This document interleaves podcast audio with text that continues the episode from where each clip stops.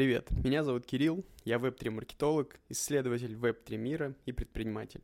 Одно из самых загадочных и перспективных направлений сегодня в Web3 – это метавселенные. Цукерберг и компания инвестировали в создание своей собственной метавселенной около 100 миллиардов долларов в 2022 году. Вы только вдумайтесь в эту цифру. Сотни компаний каждый месяц открывают там свои представительства. Люди скупают землю в метавселенных в качестве инвестиционных активов – и сотни тысяч людей проводят там все больше и больше времени. Сегодня я пригласил в гости Алексея Помаканова, основателя Web3 экосистемы MAV и Metaverse агентства. Я хочу узнать из первых рук, зачем в метавселенные приходят люди и бизнесы, и как сам Алексей строит сразу несколько бизнесов в Web3.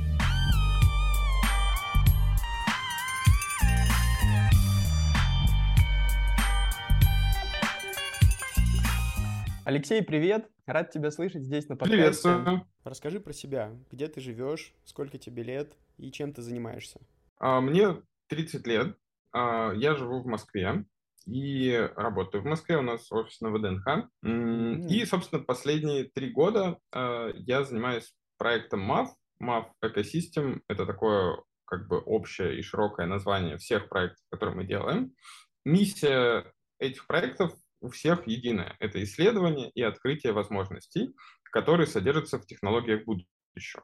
Ну, то есть, другими словами, мы смотрим, чего в будущем технологического есть интересного, про это рассказываем в нашем медиа, про это создаем курсы в нашей образовательной платформе и, собственно, дальше с помощью разных проектов, таких как там MAF Metaverse или MAF Ventures, мы так или иначе содействуем вот, собственно, приближению этого будущего, а, как бы это ни звучало. Да, в первом случае мы э, содействуем приближению метавселенных, да, за счет того, что мы делаем такое метаверс агентство, а MAF э, Ventures — это венчурный синдикат, который помогает в привлечении инвестиций в криптопроекты. Ну, выглядит масштабно, вся экосистема. Насколько я понял, за три года, да, вы это все построили? Да. За три года уже много э, направлений вы запустили и делаете и свои проекты внутри, и бизнесы. Какая у вас вообще команда? Сколько человек?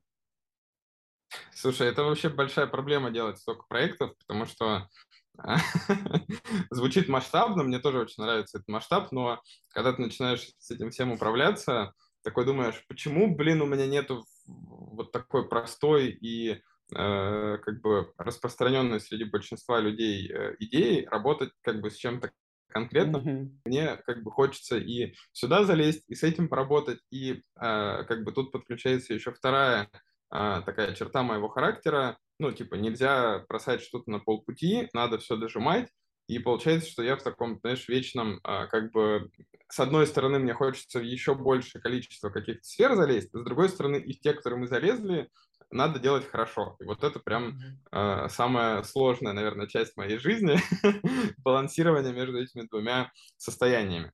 Вот, если говорить про команду, то у нас, ну вот конкретно в, как-то в такой core команде находится 22 человека, и, ну, понятно, есть э, какой-то пул там фрилансеров, подрядчиков, еще каких-то ребят, с которыми работаем, потому что вот, например, для того, чтобы создавать контент, нужно большое количество 3D-дизайнеров и разработчиков. Mm-hmm. Да, и, собственно, для этого мы делали ряд хакатонов. Мы э, собрали там комьюнити из 300 человек, э, ребят, которые не просто прошли какие-то курсы про создание контента, это ребята, которые поучаствовали в хакатоне, которые сделали там э, свои проекты, некоторые из которых даже получили призы и выиграли, а некоторые проекты просто классные кейсы, и ребята доказали, что они могут это сделать.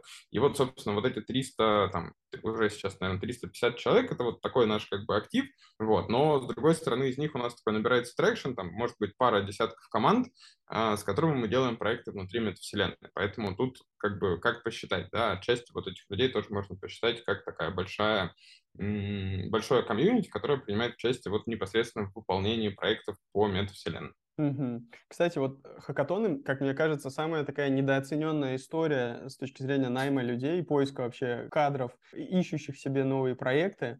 Э, насколько я понимаю, у вас это как отдельная услуга есть.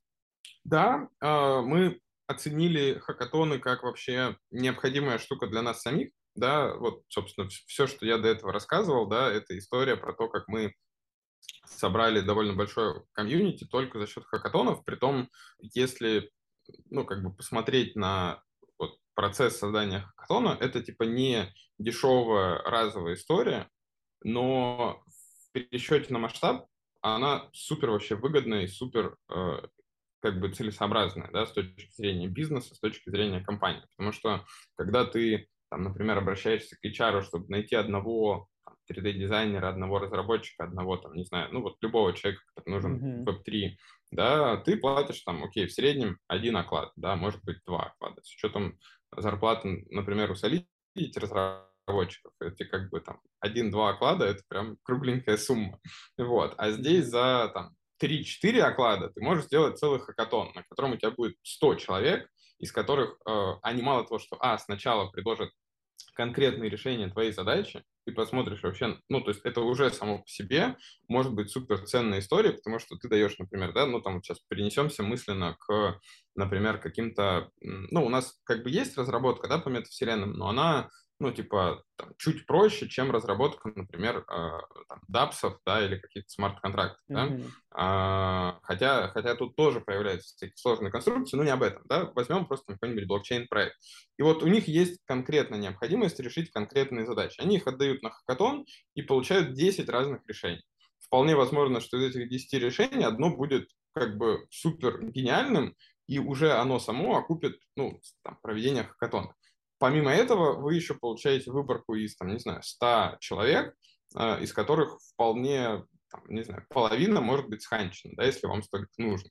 Вот. Mm-hmm. И, собственно, ну, типа, лучшего инструмента для поиска людей вообще сложно придумать, да, это если мы говорим про команду. А если мы говорим про комьюнити, то это еще лучше, потому что, ну, мы видим, что там почти все блокчейн-экосистемы типа там Solana, Полигона, они, собственно, поняли вот эту фишку хакатонов, и они вообще как бы первые, наверное, ну, я не видел до этого кейсов, да, когда, ну, там, мы знаем хакатон, в котором призовой фонд там 2-3 миллиона рублей, ну, если там по, так сказать, традиционным хакатонам, то в истории с блокчейн-экосистемами типа Solana мы можем вполне реально увидеть там призовой фонд в там, несколько миллионов долларов. Mm. И это типа неплохо.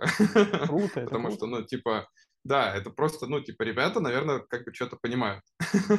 И они сто процентов понимают, потому что они не, не хантят себе людей, но они фактически формируют огромное комьюнити разработчиков, которые потом делают проекты, в которые потом инвестируют фонды, и это все развивает, собственно, это, эти экосистемы. Собственно, тот же самый проект Stepan — это проект выходит из такого хакатона. Поэтому вот, собственно, такие как бы большие истории могут ожидаться на хакатонах.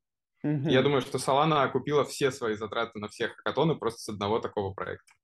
Я тоже в это верю, я тоже в это верю. Но видишь, у них специфика такая. Их главная задача, чтобы как можно больше людей создавали продукты на их блокчейне, и хакатоны для них это реально, мне кажется, самая, самая эффективная штука, которая только может быть. Она закрывает сразу кучу задач. Да,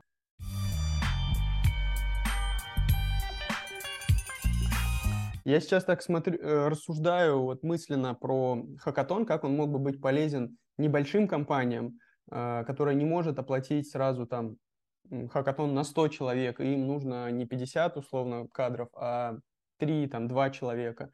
И родилась такая идея, что круто было бы собирать несколько ком- компаний, а, для которых проводить один хакатон. Там, им, в принципе же, всем нужны плюс-минус одинаковые люди условно собрать там 3-5 э, криптокошельков или там несколько DAO, э, которые ищут себе тех же самых, не знаю, дизайнеров, маркетологов, копирайтеров или разработчиков, и провести хакатон сразу для ряда компаний. Это будет компаниям выгоднее с точки зрения принятия решения войти в это, ну, для вас это как бизнес, и людям тоже прикольно, потому что они смогут выбирать среди нескольких компаний. Не думали об этом? Да, это, это абсолютно так. Тут есть такое как бы решение, да, что в хакатонах бывают разные треки, и, собственно, может быть, э, там, хакатон, например, посвящен, э, ну, он, он должен быть точно как бы направлен на одну аудиторию, да, в нем должны быть либо, а, там, не знаю, 3D-дизайнеры, да. либо должны быть разработчики, либо иллюстраторы, и, соответственно, вот им можно уже давать разные задачи в рамках отдельных компаний. Вот, мы прямо сейчас э, в таком формате планируем хакатон по, собственно, mm-hmm.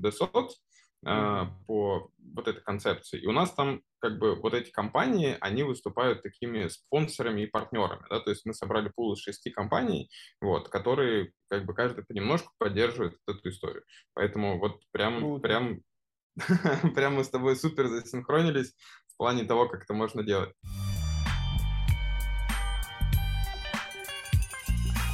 Из всех проектов, которые ты перечислил, которые есть сейчас в вашей группе компаний, как, э, как они сейчас тебе приносят доход? Какие самые перспективные и прибыльные, какие вы только развиваете? Да, э, смотри, изначально у меня вообще была идея, исторически так сложилось, что первое, что мы сделали, мы сделали медиа. И вообще, как бы изначально план был сделать только его, все остальное, оно появилось уже там, чуть дальше в процессе. И в истории с медиа мне казалось, что на этом можно типа, неплохо заработать, потому что я до того, как начал делать медиа, делал э, маркетинг для криптопроектов. Какое-то время этим позанимался. Я смотрел на то, как отвратительно работают все крипто-СМИ, mm-hmm. как они гребут просто бабло лоп- лопатой за да. абсолютно не перед... даже не, не отрерайченные пресс-релизы. Mm-hmm. И я такой думаю, кайф, вот это прям то, что нужно. И это был большой облом, потому что э, оказалось, что это очень долго, и, ну, типа, медиа можно сделать в двух вариантах. Либо, если туда ввалить кучу бабла сразу, mm-hmm. у нас такого не было, либо надо делать это очень долго и очень кропотливо. Вот, и это очень долго, это, типа, там, несколько лет, э, как, как потом оказалось. Mm-hmm. Вот, но для меня медиа монетизировалась, вот видишь, совершенно как бы неожиданным образом, хотя я, наверное, отчасти это где-то предполагал, потому что у меня есть какое-то, знаешь, такое по жизни а, убеждение, что если ты приходишь в какую-то новую сферу, тебе надо в ней как-то разобраться. Нет лучше способа, чем делать медиа или, например, брать, записывать подкасты, да, вот, или делать какие-то еще, не знаю, хотя бы вести какой-нибудь там свой телеграм-канал, да, потому что это лучший способ в чем-то разобраться. И вот для меня медиа, оно супер окупилось вот с точки зрения такой исследовательской функции, потому что очень много всего я узнал завел контактов, знакомств, всего-всего благодаря медиа. И поэтому мы его продолжаем делать, будем продолжать делать и не будем его сводить в какую-то, знаешь, историю типа там пушка и ракеты, заработать быстро и так далее, и так далее. Потому что, uh-huh. ну, такого довольно много, этот путь понятный, как бы, может быть, можно было бы пойти им и быстрее бы заработать, но мне нравится то, что мы делаем, сильно больше. А вторая история со Skills, она м, тоже такая не особо денежная, тут мы столкнулись с второй проблемой, что мне абсолютно не нравилось э, делать курсы, которые выглядят таким образом, что типа мы что-то записываем, начинаем тут же это продавать. То есть у меня прям такое большое, большая нелюбовь к инфо-цыганству, mm-hmm. вот, и как бы я даже очень долго хотел делать эту всю историю абсолютно бесплатной, и у нас сейчас абсолютно все курсы бесплатные, которые мы записывали, вот, но в какой-то момент я столкнулся, наверное, с таким осознанием, что вот эта бесплатность, она нам сильно вредит. Вредит yeah. в каком плане? Что мы где-то не можем сделать там а, какое-то хорошее качество монтажа, где-то мы не можем пригласить спикеров. Вот. И в тот момент, когда я понял, что вот эта вот э, история с бесплатностью начинает нам вредить, а, мы стали потихоньку трансформироваться в сторону того, чтобы делать все-таки платный контент. Это будет типа не история, которая там типа вот приходите сюда, несите свои последние деньги, мы вас научим зарабатывать миллионы, мы также будем следовать своей концепции, но ту плату, которую мы будем брать, она будет просто позволять делать нам то, что мы делаем лучше, потому что супер обидно смотреть на то, когда ты делаешь что-то бесплатно и круто, потом приходят ребята, которые понимают 10% от тебя, начинают записывать на эту же тему курсы и mm-hmm. говорить, что вот теперь, короче, вы заработаете миллион. Ты такой думаешь, yeah. ну просто, блин, что вы делаете? Это несправедливый мир, да. Да, только из соображений конкуренции мы должны стать самыми классными, вот, чтобы не давать возможности конкурировать тем, кто не шарит вообще абсолютно и хочет себя выдавать за то, что что-то понимает. Вот, поэтому вот такая у нас как бы здесь мотивация. И, собственно, Metaverse, да, это история, которая в большей степени приносит сейчас доход, а, за счет того, что, во-первых, мы там хорошо с инвестиционной точки зрения работаем, да, там мы как компания увеличиваем стоимость своих цифровых активов, э, мы для инвесторов генерим доход, и, собственно, это, конечно же, постройка объектов. Вот эта история, которая сейчас, э, она как бы, она очень трудоемкая, ну, то есть, когда я вначале думал, что мы будем делать, там, не знаю, объекты для метавселенных, мне это казалось, ну, типа, а, как бы прикольно, да, но когда ты в какой-то момент начинаешь в эту историю погружаться, ты понимаешь, что тебе для того, чтобы сделать, ну, какой-то классный проект внутри метавселенной, для супер простоты представьте, что вы открыли App Store или Google Play, у вас есть там десяток разных игр и приложений, и представьте, что все эти игры и приложения не в виде отдельных существуют application ов, да, а это все одно общее 3D-пространство, в котором вы можете, с одной стороны,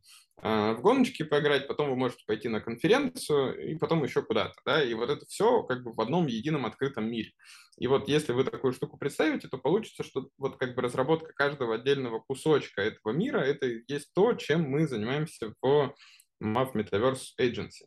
И mm-hmm. вот создание вот этого отдельного мира, это как бы, ну, по большому счету, по трудоемкости, там, типа, не сильно проще, чем разработать мобильное приложение, или там не сильно проще, чем создать какой-то VR-experience, потому что в этом участвует, например, арт-директор, а, потому что без арт-директора получается не очень как бы все гармонично и красиво. Mm-hmm. Несколько 3D-дизайнеров и отдельные ребята, которые все это адаптируют под метавселенную, потому что ты как бы можешь с одной стороны просто в 3D-софте это все нарисовать, а потом это нужно еще определенным образом подготовить для того, чтобы оно в метавселенной смотрелось хорошо и быстро работало. Mm-hmm. А разработчики здесь занимаются всеми интерактивными элементами, да, и это вот та история, чтобы у тебя были не просто такие типа 3D-скульптуры, а с ними можно было как-то взаимодействовать, ну, в общем, такая вот анимация и э, интерактивная составляющая, геймификация, mm-hmm. вот все-все-все вот это. Вот. Ну и, собственно, еще, если мы говорим про, например, организацию какого-то ивента, то это должен быть обязательно ивент-менеджер, может быть, сценарист, да, и вот тут мы чуть-чуть, видишь, уже начинаем так э, затрагивать тему того, какие вообще специальности в метавселенных, да, становятся актуальными.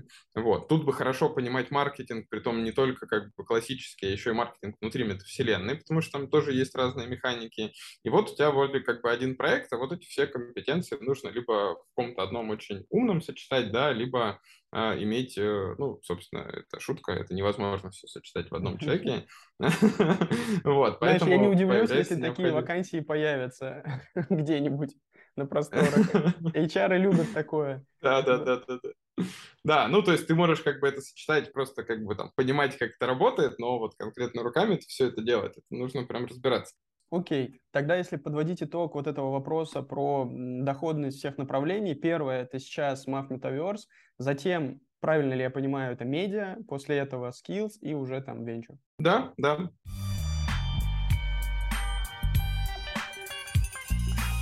Я хочу с тобой обсудить метавселенные с точки зрения пользы и ценности для людей и метавселенные с точки зрения пользы и ценности для компаний прямо сейчас. Давай начнем про людей в первую очередь.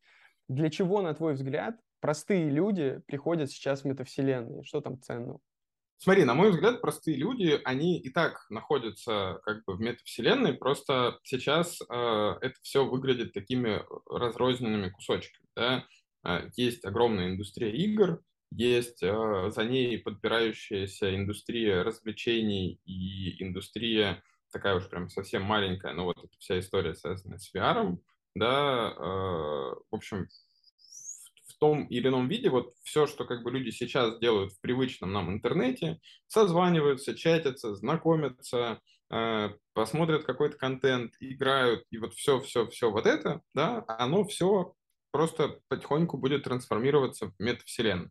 И вот тут мне как, кажется, как нельзя понятнее а, такое объяснение. Оно может казаться супер простым, но вот просто я его сейчас скажу, и вы просто вот 20 секунд на него после того, как услышите, пофантазируйте. Вот есть у нас интернет, он плоский, он нам вот привычен в том виде, что у нас есть плоский сайт, у нас есть такой вот 2D, да, даже вот мы сейчас с тобой созваниваемся, слушаем друг друга, и, ну, типа, могли бы просто где-то встретиться, да, э, пообщаться и записать всю mm-hmm. эту историю. Было бы там чуть-чуть больше у нас коннекшена, видели бы там мимику друг друга, там, потом бы еще поболтали, сходили бы, там, не знаю, кофе попили, да, mm-hmm. скорее всего, было бы такое более нативное, более какое-то такое объемное знакомство, да. И вот, собственно, э, метавселенная, на мой взгляд, это не что иное, как такой 3D-интернет. То есть это все тот же цифровой слой, все та же самая цифровая надстройка над нашей обычной реальной жизнью, но она возвращает нас в более привычный формат взаимодействия, да, то есть на, нам привычно взаимодействовать вот в таком как бы 3D объемном мире, вот, и, собственно, вот этот вот весь цифровой м, слой, который у нас есть, он трансформируется в такой 3D 3D-интернет. Вот, поэтому для меня метавселенная это равно 3D-интернет, и тогда получается, что все то, что можно делать в интернете, можно будет делать вот в таком как бы 3D цифровом пространстве. Mm-hmm. А это значит, что все, что есть там в мобильных приложениях, все, что есть в сайтах, э, все те функции, все те задачи, которые они решают, они будут просто трансформироваться вот в такой вид. В каком-то случае э, может возникнуть вопрос, слушайте, ну типа, а зачем? Мы же супер удобно и кайфово созваниваемся в Zoom, да, зачем нам что-то еще? Вот. И тут, возможно, два варианта. В каком-то случае это будет казаться действительно пока не очень э, нужным, но, на мой взгляд, оно не очень нужное, просто потому что мы уже давным-давно привыкли к Zoom и совсем себе не представляем, там, не знаю, созвониться в Horizon Workroom и там mm-hmm. э, пообщаться в виде 3D-аватаров. Как только это станет, ну, типа, распространенным, мы будем такие говорить, о, офигеть, так а почему же мы раньше так не делали, да? Вот, потому что в пандемию мы все прекрасно перешли на Zoom вынужденно, вот, и прекрасно, собственно, продолжили с ним общаться. Я не помню такого, чтобы раньше у тебя календарь на день состоял из трех созвонов, из, из 20 созвонов в неделю одной, в лучшем случае, двух офлайн встречах. Да. Вот. Ну ничего, смотри, все поменялось. Типа, да, у тебя как бы офлайн встречи, ну нет, нет, что вы. Окей. Слушай, ну а зачем вот прямо сейчас, то есть ты рассказал некое видение, как эти метавселенные будут развиваться вот в ближайшем каком-то будущем, а может быть не ближайшем, а вот прямо сегодня зачем туда люди приходят? А, прямо сейчас туда приходят люди, такие, знаешь, ну как бы первые фанаты, наверное, да, которые... Да. М- я просто несколько кейсов расскажу людей, с которыми я знаком. Я Давай. знаком с одним из пользователей, который провел, если не ошибаюсь, 3000 часов в э, VR-чате. Вот, 3000 часов, если вы пересчитаете, это прям, ну, просто какая-то громадная для меня цифра. Я провел существенно меньше, но я стараюсь mm-hmm. там в день, там, может быть, по полчасика а, как какой-то такой experience приобретать. Вот, и получается, что когда я его спросил, ну, типа, окей, я полчаса исследую, там, смотрю что-то интересное, а ты тут типа, 3000 часов что там делал? Вот, он говорит, слушай, ну, во-первых, у меня там огромное количество друзей. Вот. Во-вторых, а, у меня там такое комьюнити, да, с которым мы вместе типа, проводим время. А, и он привел как бы много а, историй, которые все укладываются в то, что он там как бы ну, просто социализируется. Да? То есть вот для него это как бы такое социальное пространство, в котором он проводит время, в котором он общается. А, возможно, потому что, может быть, он живет в каком-то месте, да, где не так много развлечений, там, не знаю, возможностей вместе где-то по там, выйти потусоваться. Вот. Может быть, ему по каким-то другим причинам это ну, более прикольно. Вот. Но это вот такой один кейс, но он типа самый такой как-то емкий с точки зрения э, вообще цифры, да, то есть такой думаешь, офигеть, столько времени, ну, типа, это удивительно. А второй кейс, э, он касается Roblox, есть такая метавселенная Roblox, mm-hmm. э, у нее основная аудитория — это дети, вот, и, собственно, там вообще история супер простая, мне, у меня пока нет детей, но я внимательно, как только у кого-нибудь из моих друзей я встречаю моих друзей с детьми, я начинаю тут же рас, расспрашивать их детей, и, на мой взгляд, нашел супер классное а, описание. Один из, а, значит, э, ребятишек мне рассказал. Он говорит, как, ну, типа, я прихожу после школы, мне надо, типа, где-то, ну, как, не надо, мне хочется где-то пообщаться с моими друганами. Вот. Мы, собственно, с ними построили свою локацию в Роблоксе, и мы там вместе офигенно проводим время и, собственно, ходим еще в какие-то другие локации. И тут я подумал, черт возьми, я после того, как тоже приходил из школы, мы тоже с моими друганами ходили, там, не знаю, гулять э, по улице, играть в казаки-разбойники и так далее, и так далее, и так далее. Ну, потому что просто, типа, там, мобильные телефоны это были в лучшем случае с полифонией, там, не было mm-hmm. никаких 3D, VR и так далее. Вот, здесь ребята делают все то же самое, просто вот в этом мире. Им в этом мире это делать удобно. А, по разным причинам, да, mm-hmm. соответственно, вот то, наверное, что ты слышишь в каждом из моих ответов, что меняется интерфейс, меняется формат, а функции и задачи, которые выполняют люди, они остаются. Людям также нужно знакомиться, также нужно проводить время, нужно общаться, нужно развлекаться. Вот, поэтому это просто новый интерфейс, в котором это делать mm-hmm. удобнее. Ну да, ты, ты правильно заметил, что здесь скорее сейчас пока в метавселенные приходят все-таки первые последователи, такие люди с внутренним желанием быть на пике технологий, что ли, изучать всегда что-то новое, в массы это не идет, потому что действительно и Zoom и так, и так простой, он комфортный, зачем же уходить из Zoom, или там также можно посидеть в Инстаграме, зачем уходить оттуда, вот, ну а пока меньшая часть людей все-таки переходит в метавселенные, хотя там уже есть туда уже можно прийти за новым experience ом, как э, концерт, э, за новым experience ом, как какая-то конференция, или, опять же, даже вот история просто провести переговоры с аватарами, где ты сидишь за этим виртуальным столом, это тоже новый прикольный experience, ради которого ты в Zoom его не можешь получить в таком формате. Тут надо понимать, что вот когда мы говорим про аудиторию метавселенных и зачем нам туда приходить, да, тут есть два кардинальных отличия. Если мы говорим про вот типа нас с тобой, людей, в общем, в целом еще не старых, но уже и типа не школьников. Мы в каком-то смысле уже немножко отстаем. И, собственно, вот нам с тобой еще пока не очень понятно, может быть, где-то непривычно. И вот как бы представители нашего с тобой круга, да, это скорее вот такие первые early адоптеры, да, которые приходят и исследуют. Но если мы говорим про аудиторию э, детей, то все они уже там. И тут важно понимать, что как бы аудитория метавселенных делится на две очень классные группы. Первая аудитория – это дети и школьники, они, mm-hmm. собственно, уже там, они уже привыкли, им вообще супер привычно, они просто об этом не рассуждают в категориях типа, а зачем нам туда переходить, mm-hmm. нужны ли нам метавселенные, они просто там существуют, ну типа вот кейс классный, Яндекс сделал э, классную школу, она называется 8 бит, собственно, для школьников. Вот, они работают над своим HR-брендом среди школьников. Uh-huh. Они построили просто классный кампус Яндекса в Roblox, и там uh-huh. у них отлично дети проводят время. Вот, у них вообще нет таких вопросов. Нам с тобой, да, приходится задаваться вопросом, типа, а зачем нам перестраивать свои нейронные цепочки, зачем нам тестировать VR-гарнитуры и вообще туда потихоньку переходить. В Роблоксе просто дети абсолютно беззаветно в огромном количестве людей участвуют в таком experience, как большая кольцевая линия метро, вот, mm-hmm. где воссоздан вот этот опыт, и это просто ну, типа, ребята просто управляют вагонами метро, и им супер по кайфу там проводить время. Я когда это увидел, увидел, что там, типа, 400 тысяч э, визитов на эту локацию, и я такой думаю, ну, просто, типа... Офигеть. ну, то есть не нужно, то есть можно смотреть на цифры, да, но куда больше опыта и как бы представления тебе дает просто, знаешь, вот, ну, типа, возможность походить по каким-то локациям, посмотреть, что там делают люди. Mm-hmm. Я просто вот на прошлой неделе это увидел и просто офигел, потому что, ну, ты такой думаешь, надо придумать какую-то геймификацию, нужно что-то придумать. А тут нет, тут просто людям прикольно вот делать это. И это, ну, типа, сложно объяснить, но очень легко увидеть. Да, да. А, второе, а второе дополнение тоже по поводу аудитории уже, которая касается, типа, вот не э, детей, а нас с тобой.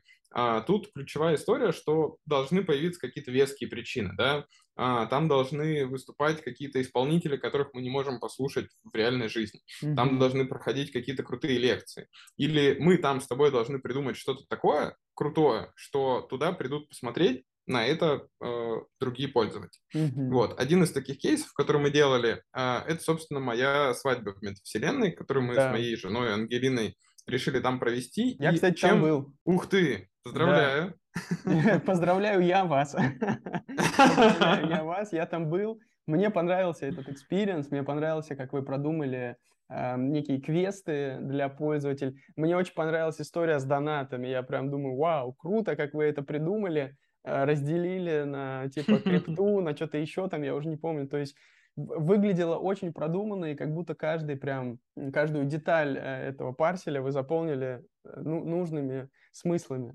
Круто, спасибо. Я почему начал тебя поздравлять, потому что, ну, как бы каждый человек, который туда дошел, для меня он прям особо ценен, потому что я знаю, насколько может быть сложно впервые, может быть, ты не в первый раз заходил в Decentraland, но угу. э, это вот, собственно, то, про что я говорю, что когда у человека появляется повод, а прийти на мою свадьбу достаточно веский повод, по крайней мере, у моих друзей, вот, им приходится вот этот вот первый барьер преодолеть, да, и чем больше будет оставаться вот таких как бы, ну, поводов преодолевать этот барьер, тем больше мы там увидим аудитории, тем больше там мы будем классно проводить время.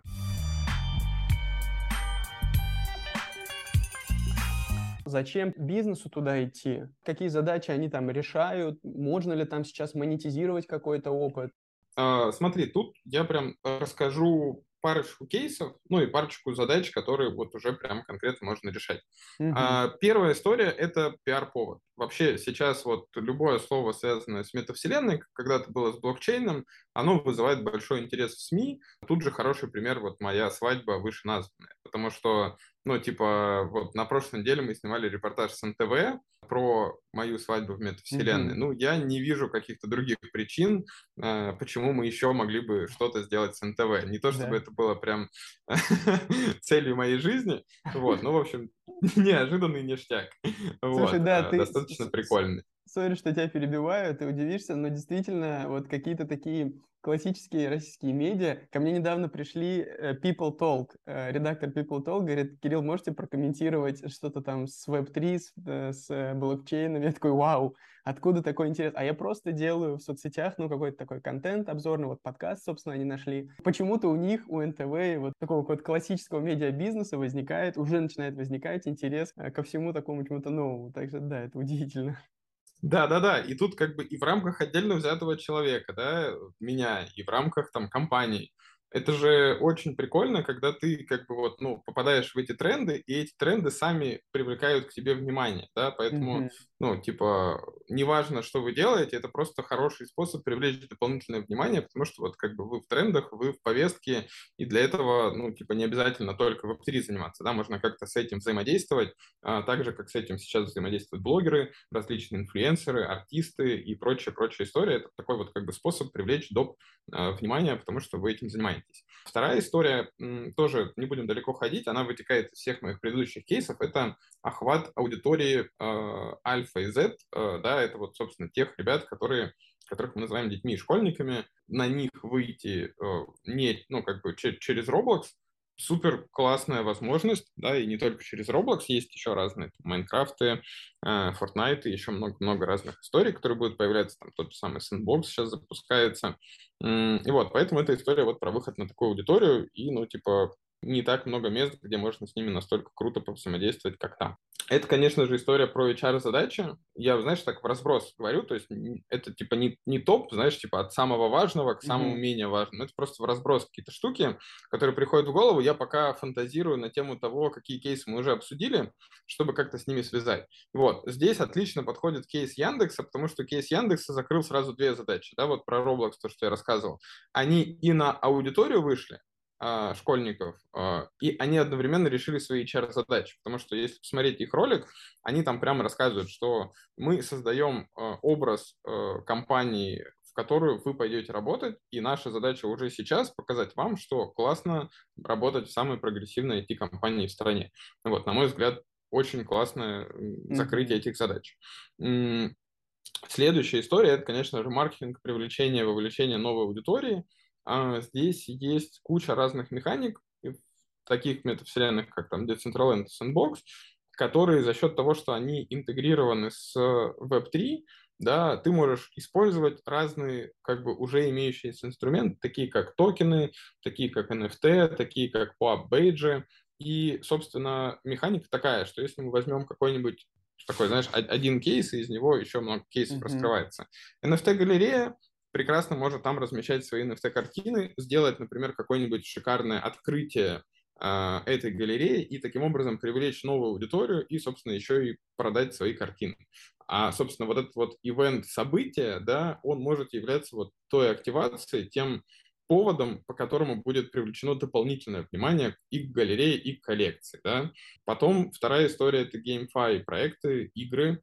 Мне очень нравится история с тем, что у GameFi проектов можно сделать такой небольшой в метавселенной, как типа такой филиал представительства. Ну, то есть представь, что есть игра, а есть у нее в метавселенной такая как бы локальная версия, да, какая-то, где ты можешь прийти, например, в лобби какой-то игры, там, например, просто поучаствовать в какой-то супер простой активности, получить NFT-предмет, и потом, собственно, с этим предметом отправиться дальше уже в саму GameFi историю, да, где здесь это как такая витрина, что ли, выступает. Там есть кейс, когда ребята проводили анонсы своей игры, и там, не знаю, раздавали 3000, там, 5000 бейджей, а, которые потом конвертировались в какую-то историю внутри метавселенной. Там очень круто работают механизмы того, что если у тебя в какой-то момент в одном месте собирается много людей, то туда прибегают еще люди. И таким образом mm-hmm. у тебя такой вот работает э, сарафанный, прям буквально сарафанный маркетинг. А еще разные истории с комьюнити и с программами лояльности.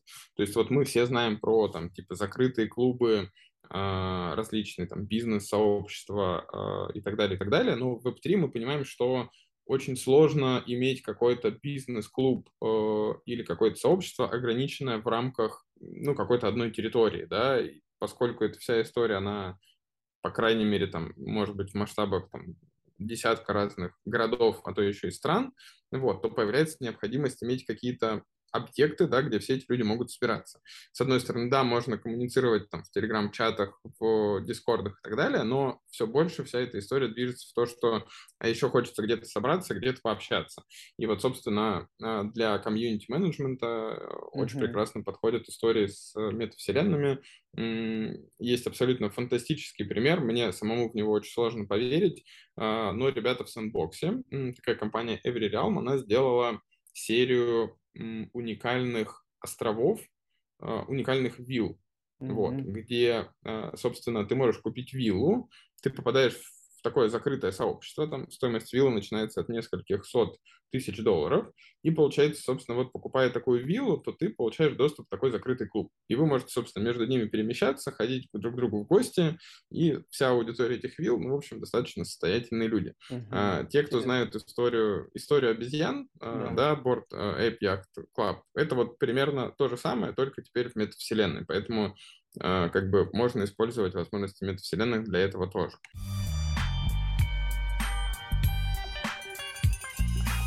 Если подытожить, то э, зачем приходят бизнесы в метавселенные, как я услышал? Первое — это какой-то пиар, это инфоповод, это какой-то анонс. Второе — это комьюнити э, и лояльность. И третье — это какие-то ивенты. Как теперь бренды, на твой взгляд, монетизируют этот experience? Возможно ли вообще посчитать монетизацию э, в каком-то обозримом будущем, или это пока только такой брендовый эффект, э, ну, который невозможно посчитать возврат инвестиций. Да, э, мы изначально, вот когда делали первые проекты, все, что делалось, делалось в категории таких, знаешь, экспериментов. И компании, ну, по крайней мере, крупные, у которых бюджеты, они там зарезервированы какие-то деньги на пиар, какие-то на маркетинг, они, в общем, все эти проекты финансировали из там, бюджетов на R&D разработку, вот какие-то такие исследования. Mm-hmm. То сейчас мы, мы сами стараемся в первую очередь э, компаниям э, и брендам, с которыми мы работаем, дать понять, что типа метавселенная — это не какой-то отдельный бюджет, это не какая-то отдельная типа статья расходов на эксперименты, это конкретное решение ваших конкретных задач.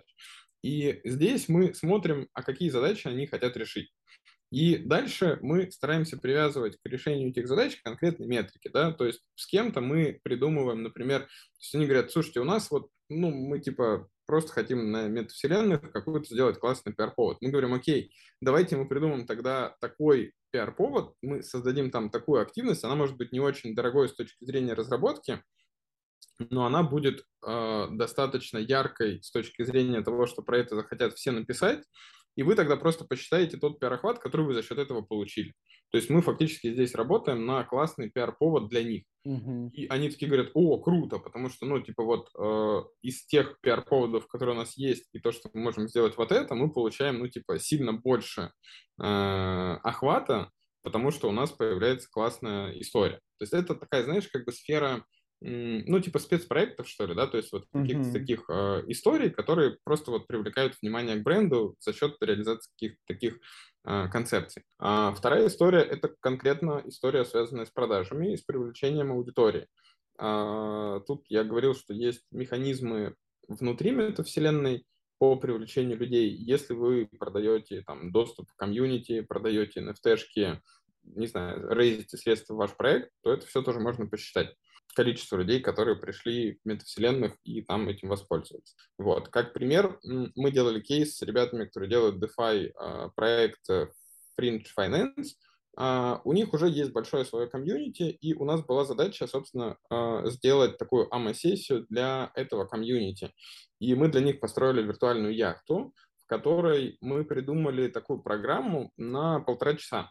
И в рамках этой программы они сначала пообщались с фаундерами, потом они пошли в виртуальный такой клуб, э, потанцевали под диджея, а потом они сыграли в квест, э, и потом они пошли в бар. Ну, короче, вот там было много разных активностей, которые вовлекали человека на полуторачасовой вот такой experience, да, и мы понимаем, что если бы этот человек просто посмотрел трансляцию на Ютубе, в полглаза, едя на машине или там что-то делая еще параллельно, то он бы сильно меньше вовлекся в бренд. Да? И здесь мы получаем еще историю вот с намного таким более глубоким вовлечением во взаимодействие с брендом.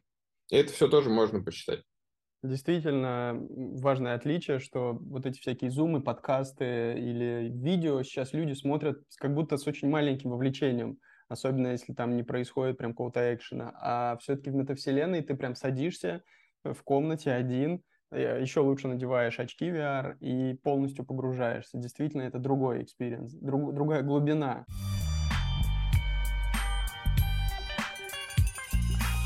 Последний вопрос я, честно, приготовил у тебя спросить про твое видение некое будущего метавселенных, но, как мне кажется, ты в процессе диалога уже несколько раз упоминал о том, как это будет происходить. Мне понравилось твое определение метавселенных, про кейс, когда человек заходит в App Store или Google Play, и вот все эти приложения, они переносятся в 3D-мир, и ты вот между этими приложениями а, передвигаешься, а еще попутно заглядываешь на какие-то мероприятия.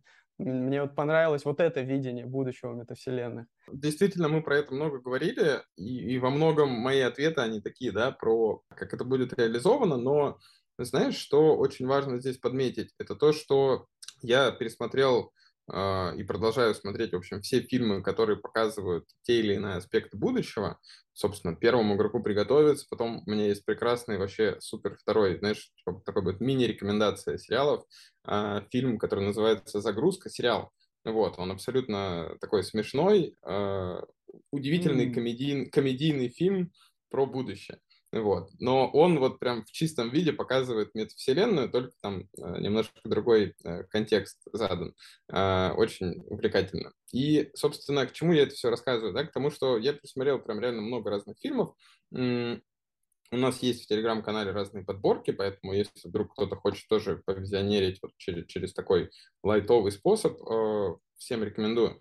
Вот. Самая ключевая история, что мы про это говорим как про будущее, то, что это все будет, вот, но при этом уже сейчас, ну вот там те кейсы, примеры, которые я рассказывал, я надеюсь, что их было достаточно, чтобы понять, что это будущее, которое прямо сейчас реализуется.